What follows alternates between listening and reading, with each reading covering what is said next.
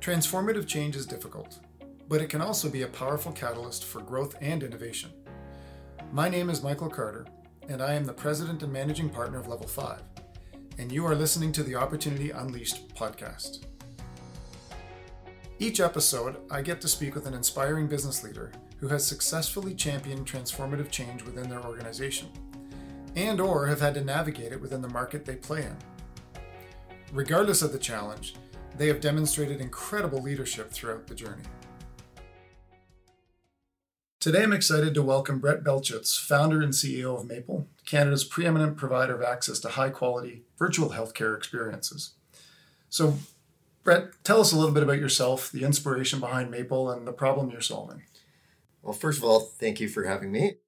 Um, in terms of uh, our business, I'll, I'll, jump into that. Um, so, our, our company, as you mentioned, is a virtual healthcare business. And related to my background, that's not an accident. So, my background prior to starting the company, I am an emergency room physician. So, practiced in the Toronto area uh, starting in the year 2004. And way back, going even further in my life, um, going to a different stage of, of my career, I was actually a management consultant as well. And worked for McKinsey and Company as a consultant out of their Toronto office on projects around the globe. Um, and so when I look at that background, most of what led to the founding of this company was really based in my day-to-day experiences working on the front lines of Canada's healthcare system. And if you look at our healthcare system, I think it, it's not a surprise to most Canadians that there are significant challenges that we're facing. And those challenges have grown worse every year since I started practice way back in 2004. And when I was working in the emergency room, what I was constantly faced with was the inefficiency of care delivery in our system and the unpleasantness that individuals faced when they were attempting to access care. So I was constantly experiencing the phenomenon of people waiting as little as four hours, sometimes as much as eight hours to see me in the emergency room and to get access to four minutes of my time a lot of the time. A lot, a lot of what was happening was people were coming in for very transactional medical issues, uh, things that did not require all of the specialized resources of the emergency room, and in fact, things that didn't even require me to touch them to resolve their issue. And it continually frustrated me to see people losing out on an entire day of wages, an entire day of productivity, to have the sheer unpleasantness of sitting in that environment, which we all know is an awful environment, just to meet a routine need that really for them was urgent because it was time sensitive, but was not medically critical that they were in that type of level of care setting. So, uh, what became very clear to me was that we were taking a lot of people and putting them in the wrong place of care. And when I would ask people why they were coming to the emergency room for this kind of care, uh, the answer was always, I've got no place else to go.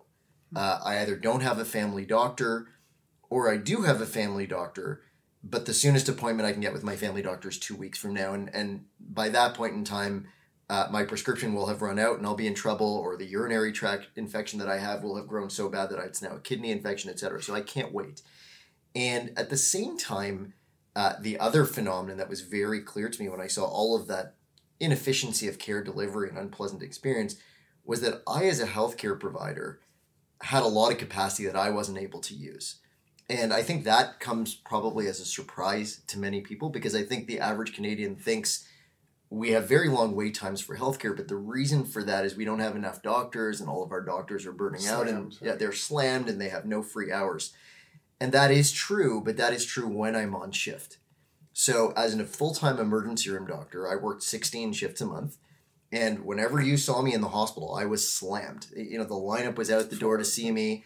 I was burned out. I didn't have enough resources. The waiting room was always full. It was very difficult for anybody to get 10 seconds of my time for any additional conversation.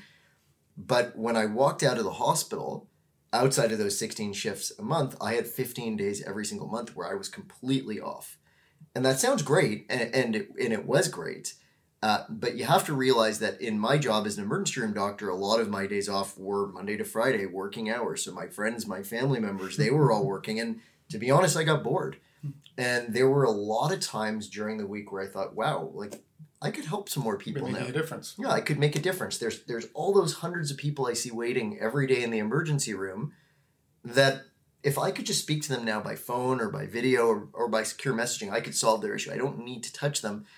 but that doesn't exist in our system. There's no way to help these people. And so I, that realization, plus all of the need out there, plus the fact that at that same time, all of my friends and family members, whenever they had a urinary tract infection or whenever their kid was sick or whenever they needed a prescription renewal, they didn't go to the emergency room. They just texted me.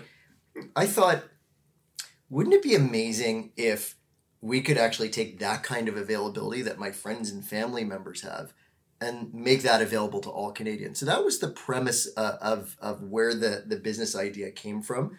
And uh, you know, I could talk for a long time about it. People thought we were crazy, but you know, from that realization, it's led to a quite an interesting journey to where we are today. Yeah, it's neat. I mean, you uh, you're a dual-sided marketplace, but you just described solving you know two sides to the same coin, if you will, and that's where I've, in my experience, seen marketplaces really take off. It's not kind of one-sided and the other side's just filling a supply and demand curve. It's you've got issues on both sides of that marketplace that you're able to solve through what you guys have done. Now, Maple gets lumped into this big, broad category called virtual healthcare, but you are quite different and you've chosen a different path than most people in the industry. So, maybe clarify for people what's unique about Maple that they may not realize or appreciate. I think in terms of the, there's a number of things that are patient facing. I, am going to start off with what is system facing and, and, and why does Maple not only solve a problem for the individual patient, but why does it solve a problem for the greater healthcare system? Mm-hmm. Um, because when we look at the other services that are virtual healthcare services, I would argue that they may solve an issue for some patients, um, but largely they're not solving any problem for the healthcare system. And, and the reason why they're not solving a problem for the healthcare system is essentially what they're doing is they're transferring capacity from the physical healthcare system to a virtual appointment. Meaning, I'm a healthcare provider, I'm a doctor, and let's say I am willing to work, you know, four six hour, six hour, four eight hour shifts per week. That that's my clinic hours I'm willing to operate. Almost every other virtual healthcare solution that we have in Canada, the way that it works is it requires healthcare providers to have booked appointments, typically on a set shift. And so when a healthcare provider says, I'm going to now have a day of virtual appointments. So I'll do three days a week in the office, one day a week of that virtual shift.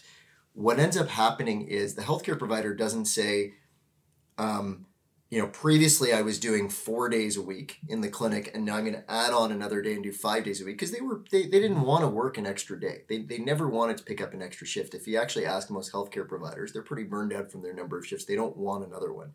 And believe it or not, doing a virtual shift shift is actually quite grueling. Just stuck in front of your computer doing appointment after appointment for eight hours straight is actually really mm-hmm. exhausting. Mm-hmm. So, what ends up happening with every other healthcare provider that's operating virtually in Canada is that you have healthcare providers that say, of my four days, I'm going to take one of the days that used to be physical and I'm going to make them virtual. That doesn't solve mm-hmm. any problems doesn't for the healthcare. Capacity. It does not increase capacity. All we've done is remove physical capacity and change it to virtual capacity, which a lot of people would argue is actually not helpful. It may actually be detrimental. Mm-hmm. Um, so we we went went at it from a very different angle, which is we said, how do we get that healthcare provider that's doing four shifts a week in their clinic? How do we get them to add capacity? How do we say how do you add virtual days on or virtual hours on that you wouldn't have provided otherwise? And this is really critical because when you look at the stats canada numbers on our physician workforce and this is a number that shocks everybody when they hear that when they hear this less than 50% of canadian doctors this is both general practitioners and specialists less than 50% of canadian doctors are working full year full time so there is a massive amount of excess capacity sitting there waiting to be tapped in our system so how do we tap into it so uh, all the other players said, let's take the existing physical system of shifts and schedules and let's just plunk it into the into the digital world. So I think that that's a, a real failure of creative thinking and, and imagination. Essentially, you've you've taken all of the, the things that are wrong with our physical system and all you've gotten rid of is the transportation and the waiting room that is physical, but everything else is the same. So what we said is we said, it, it, and I'll say this came from my personal experience as a physician. We said what is the one thing that doctors are saying to us about what they don't want to do, which is shifts? They don't want to do more shifts. And what is the other thing that doctors are saying about the fact that they actually want to help more people? Like what I told you earlier on, that I wanted to help more people. Uh, when they tell us they want to help more people, what they're saying is, I want to be able to do it on my schedule. I want to, when I'm bored on a Tuesday afternoon when I have no emergency room shift, I want to be able to pick up the line, see a couple patients, but if it's getting frustrating, tiring, or if my friend calls me up and says, let's meet for coffee, I want to be able to go back to that flexibility and go meet my friend for coffee. I don't want to be stuck on another shift that takes away from my flexibility of the day. So we added that together and we said, let's do this Uber style, meaning let's create a system where rather than to meet the de- demands of the population, we have 100 doctors at a time that are all on shifts. Let's have a system where we get thousands of doctors, and all of those thousands of doctors have no minimum shift requirement. So they don't have to commit to any number of hours, any number of patients. They can see one patient at a time, they can see 10 patients at a time, they can work all day straight if they want, but it's completely up to them. And so if we do that, our hypothesis is we can get all those doctors who have their four shifts in the clinic per week whenever they've got free time on other days to just be willing to see a patient or two here and there. And so additively, if I can get you know one hour from each of a few thousand doctors, I've created a lot of extra capacity. Versus I know if I try to find 100 doctors and say pick up shifts, I might be able to get them to pick up those shifts, but they're all going to drop other shifts elsewhere in the system. So that is the system we built, and it is actually panned out exactly that way. So what we've seen now, we have about 3,000 healthcare providers providing service on the platform, and nearly every single one of them maintains their physical shifts. Nearly every single one of them uses Maple as a way when they're going about their day and when they have free blocks of time in their day for them to provide more capacity that didn't exist. So we've been able to fundamentally assist the healthcare system and open up more supply. So that's the good thing about the experience from a system capacity. I always like to bring that up because um, when you look at virtual healthcare, one of the first questions we always get asked, and it's very frustrating to get this question, is uh, aren't you just robbing the system of capacity? Right. We hear this all the time. That's you read the news, right? You read it in the news, and it's the number one misunderstanding uh, about what we do. We are not robbing the system, and we are actually adding to the capacity of the system, and it's made a huge difference for lots of people who couldn't access care uh, prior to starting the business. Now, for a patient, what does that mean? So now, I, I always like to refer now to Uber in terms of service levels and, and you know what your experience is in Uber. And maybe it's a bad example to bring up because Uber service levels have, have definitely taken a hit over the last year or two since the pandemic. But it the concept of Uber is not flawed. And if we go back to the early days of Uber's Uber prior to the pandemic, what we saw was uh, the service levels that they were able to deliver by harnessing a, a team of hundreds of drivers that could hop on and hop off as needs came up for their services to meet the needs of riders that were popping up unexpectedly across a community, they were able to always get you a car in the early days within three minutes, four minutes. Mm-hmm. It, when you called an Uber, you got a car right away. Um, the taxi cab companies, who they employed a set number of drivers who were sitting on scheduled shifts, so they had their eight hours or their twelve hours in the taxi, and it, you had to actually get dispatch to book you in with it's one like of those switchboard drivers. operator to dispatch. It, yeah. Exactly. So when you tried to get a taxi cab, you know, I don't think I've ever in in the city of Toronto where I live, where I've called for a taxi and I phone into them. If I add the time on hold and speaking to the dispatch person, and then finally getting that taxi found and then sent to me, I don't think I've ever waited less than about twenty five minutes to get a taxi. So fundamentally, that Uber based system is able to deliver superior speed of service versus a shift schedule system. So now, what does that mean for patients in our system? So our average wait time when somebody wants to see a doctor is always under 10 minutes. Um, sometimes your wait time can be as little as one to two minutes till you see a doctor. So from the time you click the button in our app that says you want to see a doctor to the time you're actually speaking to the doctor, it's a couple of minutes, never more than 10. And when we look at the competitor systems, so the other virtual systems, yep. which are a robbing capacity from the physical healthcare system, but what does that mean to patients? Because it's all scheduled blocks typically what happens is the providers are a set number of providers meaning you've got you might have 20 doctors on today that are offering shifts.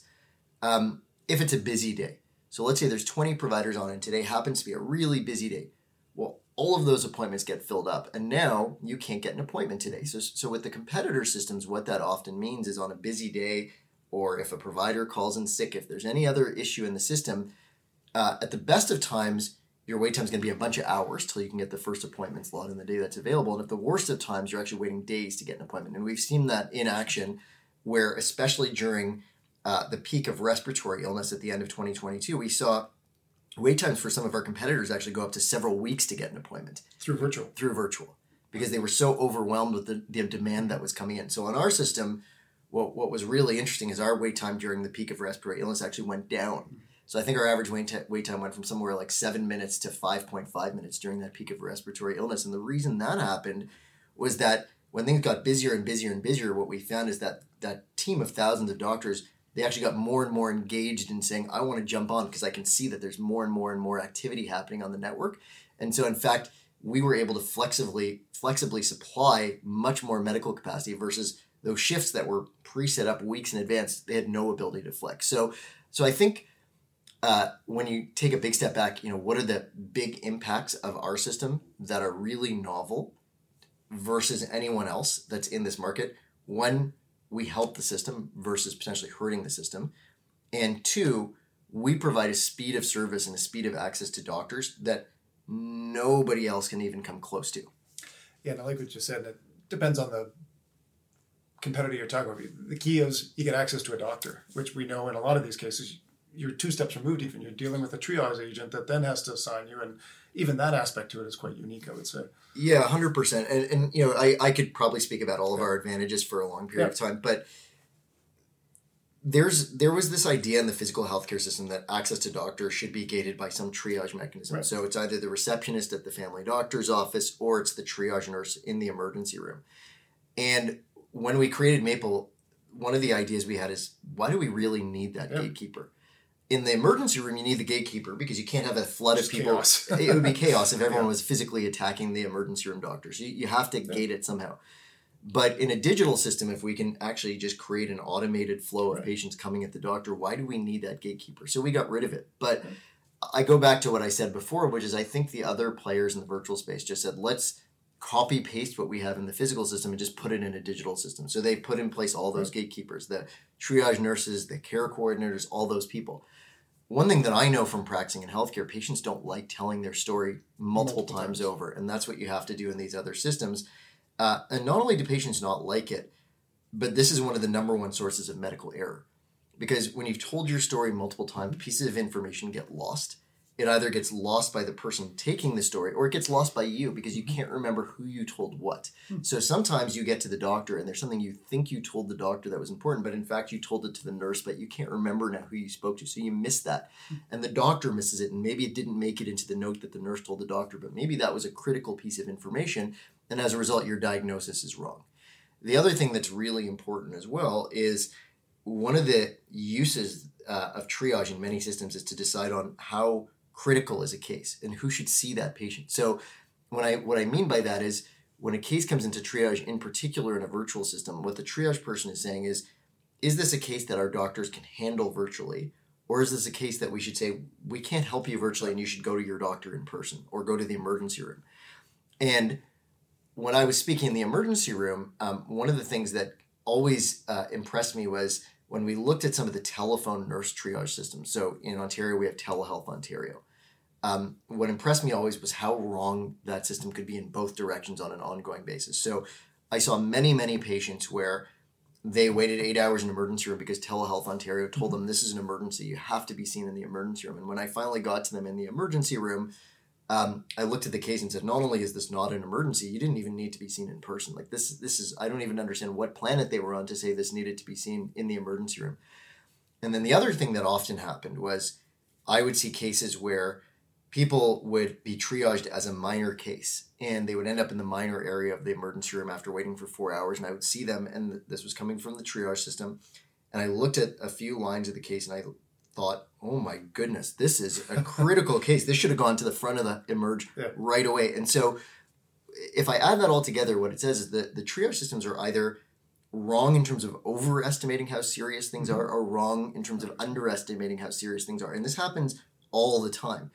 So in our system, what we said is rather than gating access with a triage step that is potentially going to say you have to go to the emergency room when you don't, or potentially say, you know, you can wait two days to see the virtual doctor when in fact it's something serious.